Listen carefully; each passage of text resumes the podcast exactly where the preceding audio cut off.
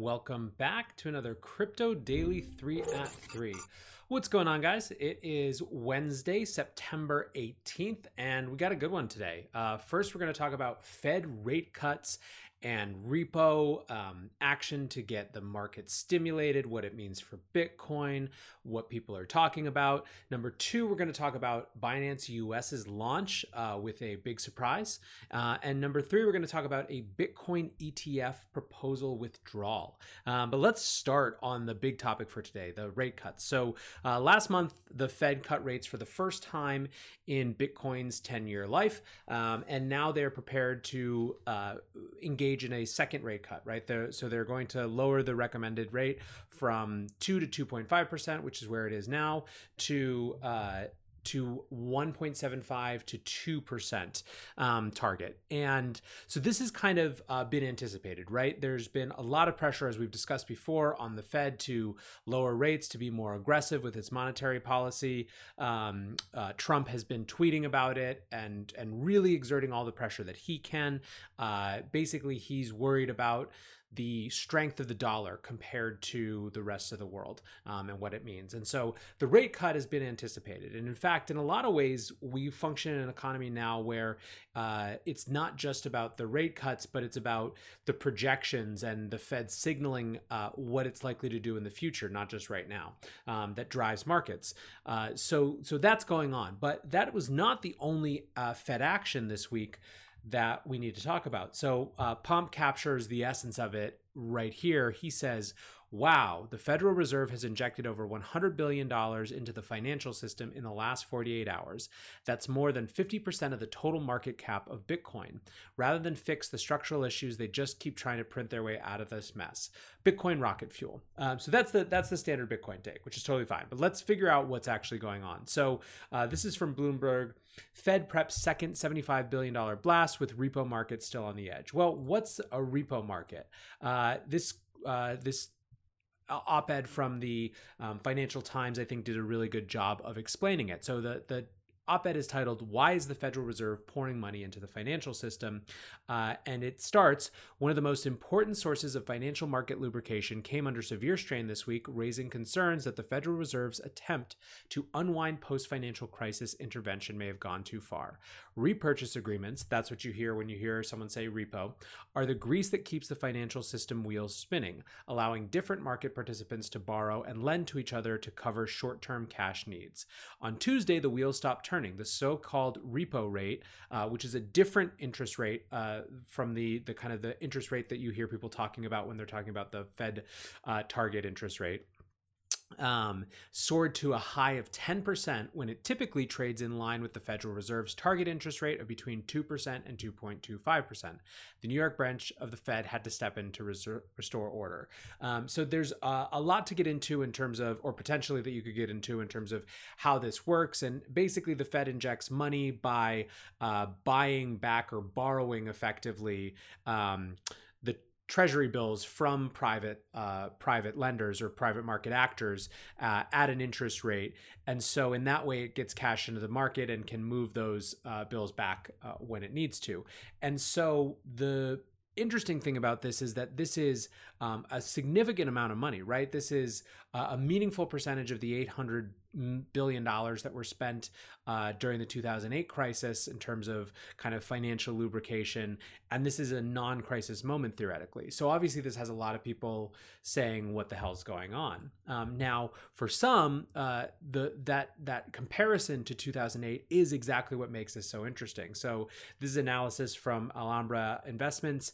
Uh, they said uh, TAF makes a comeback. So this is kind of the um, comparison that you're hearing a lot uh, is that it's basically TAF 2.0, which was a, obviously a famous program that was uh, put put in the into the system in the advance of the 2008 crisis. Um, so you've got you know public market participants who are reading these tea leaves and are not liking what they're seeing, uh, and also uh, you know at least for some, it suggests that this is um, you know too small too too it's not drastic enough. So you've got all of these things going on uh, and obviously bitcoiners are thinking about this as well. And i and the the reason that i want to talk about this is that uh, there's kind of two dimensions to what bitcoin or, or, looking at what happens to bitcoin in this context.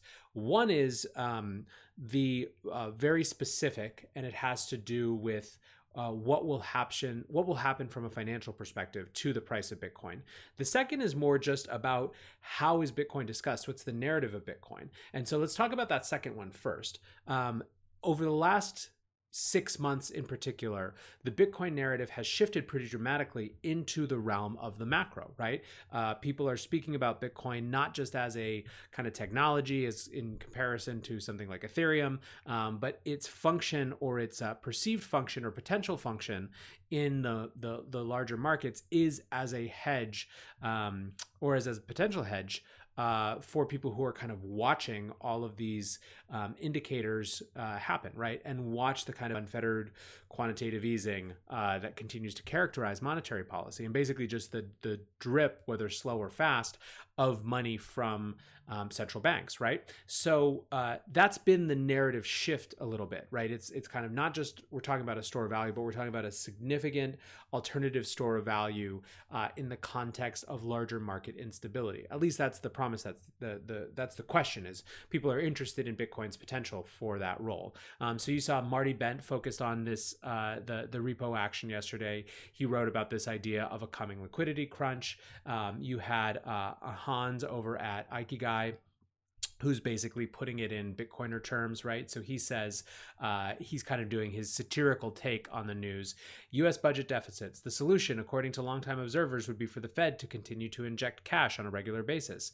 And he says, yes, the Fed is forced to finance our budget deficit because Wall Street doesn't have enough cash. And the solution is to inject cash. That way, we never have to worry about balancing the budget because we can simply inflate away our problems at the expense of anyone who owns our debt. The only problem the whole world's world owns our debt, including us. Pay it back in monopoly money, I say. By the way, have you heard about this thing called Bitcoin? There's a hard cap of 20 million and nobody can print more. Um, so again, Hans clearly in a satirical way, really pointing out that the Bitcoin hard cap is the um, is is an answer to the sort of unfettered money printing that that continues to characterize policy. Um, like I said, there's another dimension to this, which is what will happen to Bitcoin's price. So CoinDesk has someone who kind of follows price action who wrote about this. Um, Delphi Digital actually, uh, in a much longer thread about uh, the larger market context, also made mention of what they've seen previously. So they said, while the relationship is far from perfect, Bitcoin tends to perform well during periods characterized by lower equity market volatility. For example, the parabolic BTC run up in 2017 coincided with one of the least volatile years on record for U.S. stocks.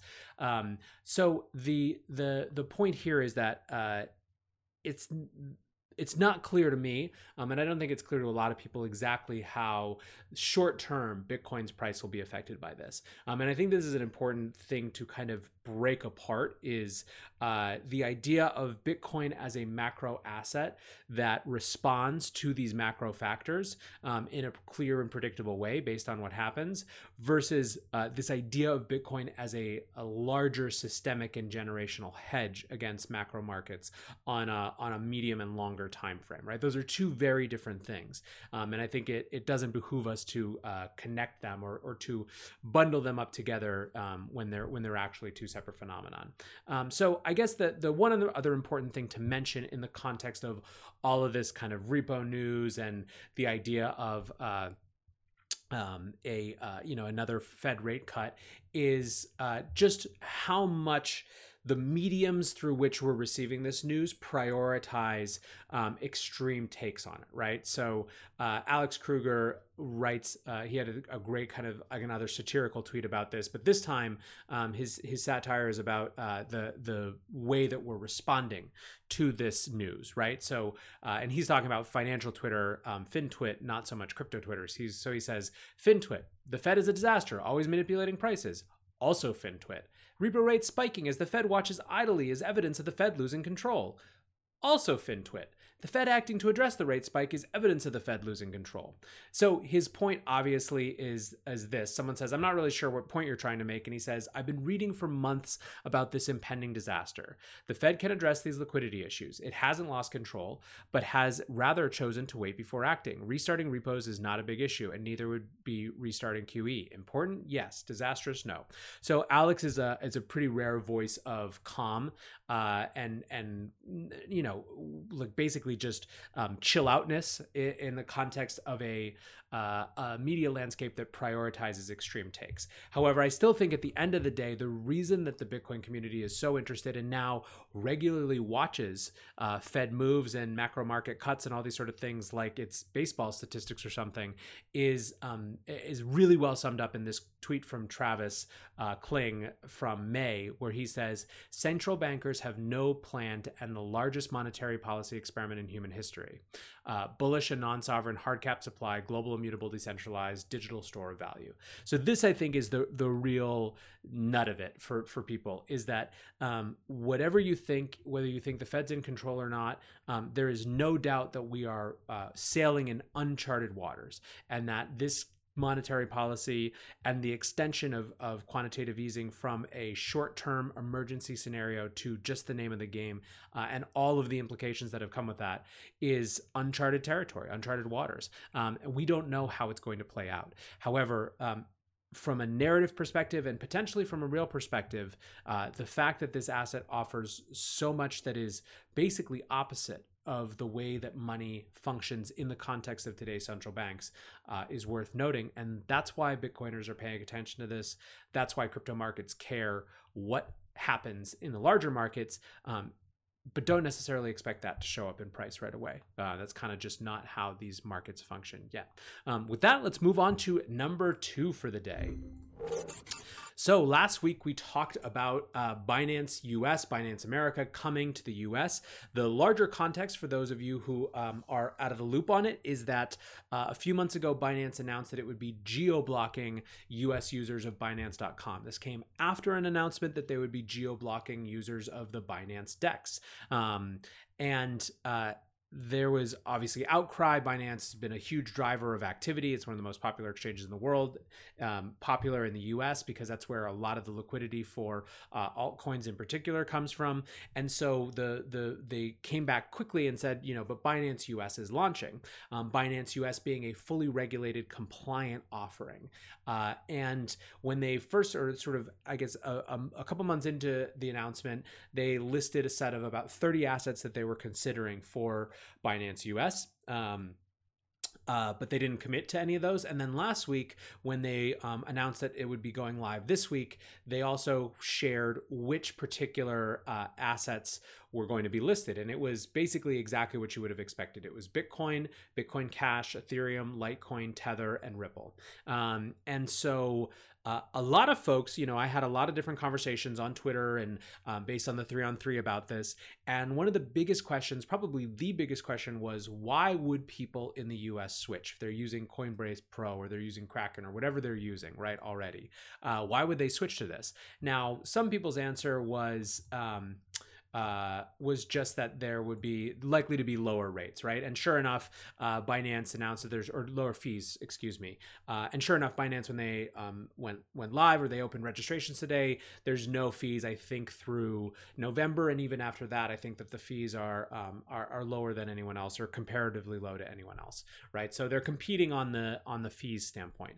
But um, one of the big questions for people was, and really I think the biggest one is, is what is going to be different about what I have access to through this platform versus other exchanges. Um, with the biggest elephant in the room, be beyond a shadow of a doubt, being uh, BNB, Binance token itself, right? Binance coin itself, and um, they had made no mention of of BNB last week at all. Uh, but today, when they announced this, so this is a tweet from Catherine Coley, who's running Binance US. Um, boom, they're in the picture. It's all six of those assets that we talked about before, plus BNB, uh, just sitting there brightly shining as the reason for uh, for people to come come in and, and experiment with Binance US. Um, CZ uh, reinforced this. He said 10 minutes ago, Binance America went live with BNB support.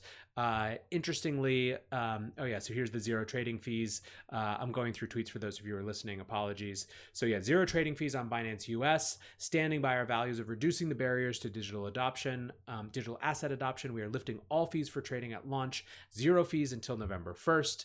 Uh, this was only available in um, most of the US. There's still 13 states that are excluded uh, based on regulation. Um, so uh, there's uh, a lot going on here. I mean, for me, the uh, the interesting question is, um, what went into the consideration of BNB being listed on this? Right. Theoretically, this is Binance's regulated offering uh, that plays by the US rules.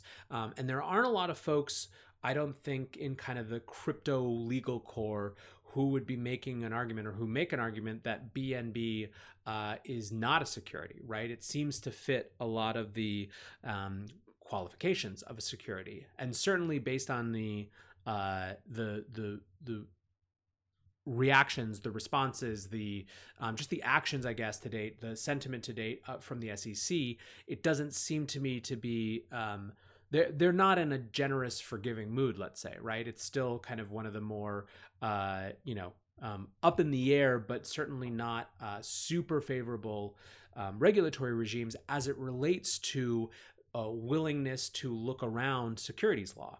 Um, so, one of two things is going on. Either one, uh, in their conversations with regulators, Binance has become convinced that there's a strong, compelling argument that they're both willing to make and they think that regulators will respond to that BNB is not a security. Um, that would be a big thing.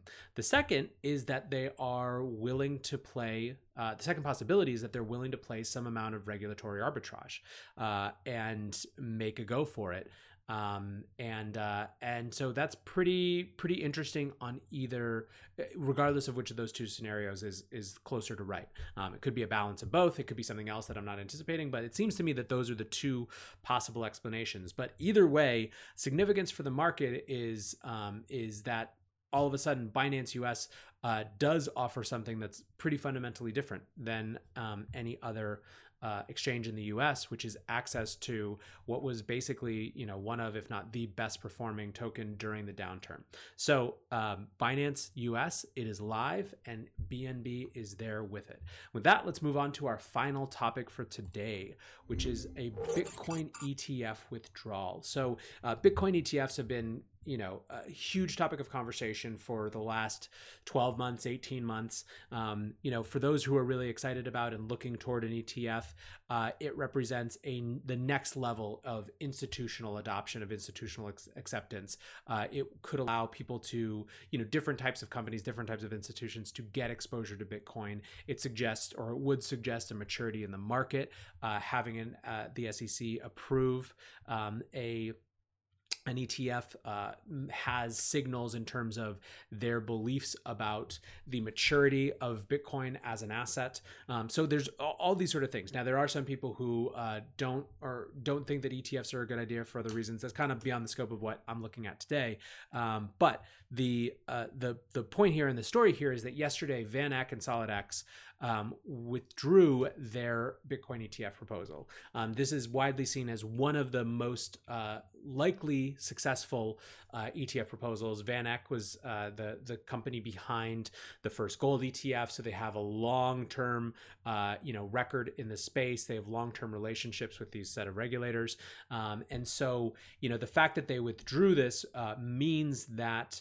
Um, means that basically it's it's unlikely that their their indications were that uh, they were not going to get it through and they wanted to withdraw this rather than have that stamp of no.